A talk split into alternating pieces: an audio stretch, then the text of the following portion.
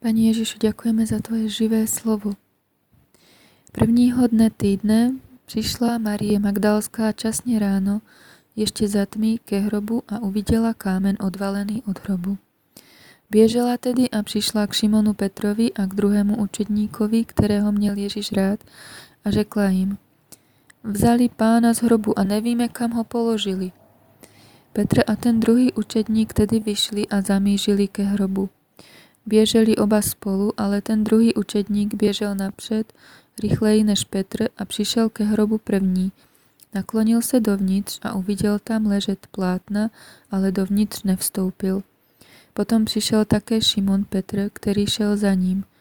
Vešel do hrobu a uviděl tam ležet lněná plátna, avšak šátek, který byl na Ježíšově hlavě, neležel se lněnými plátny, nýbrž byl svinut zvlášť na jednom míste.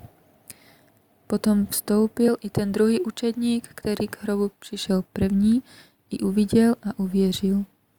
Neboť ještě neznali písmo, že musí vstát z mŕtvych. Učedníci pak opět odešli domů. Marie stála venku před hrobem a plakala. Jak plakala, naklonila se do hrobu a uvidela dva andely v bílém rouchu sedíci na míste, kde, kde leželo Ježíšovo telo, jednoho u hlavy a druhého u nohou.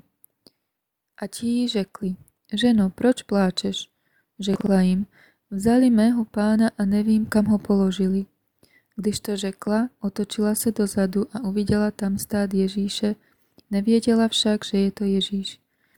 Ježíš jí řekl, ženo, proč pláčeš? Koho hledáš? Ona mu v domnění, že je to zahradník, řekla, pane, jestliže ty jsi ho odnesl, řekni mi, kam si ho položil a já si ho vezmu. Ježíš jí řekl, Marie. Ona se otočila a hebrejsky mu řekla, Rabuny, což znamená učiteli.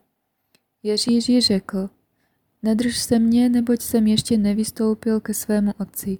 Jdi k mým bratřím a řekni jim, vystupuji k otci svému i k otci vašemu, k Bohu svému i k Bohu vašemu. Marie Magdalská šla a zvěstovala učeníkům, viděla jsem pána a oznámila jim to, co jí řekl. Ďakujeme Duchu Svetý.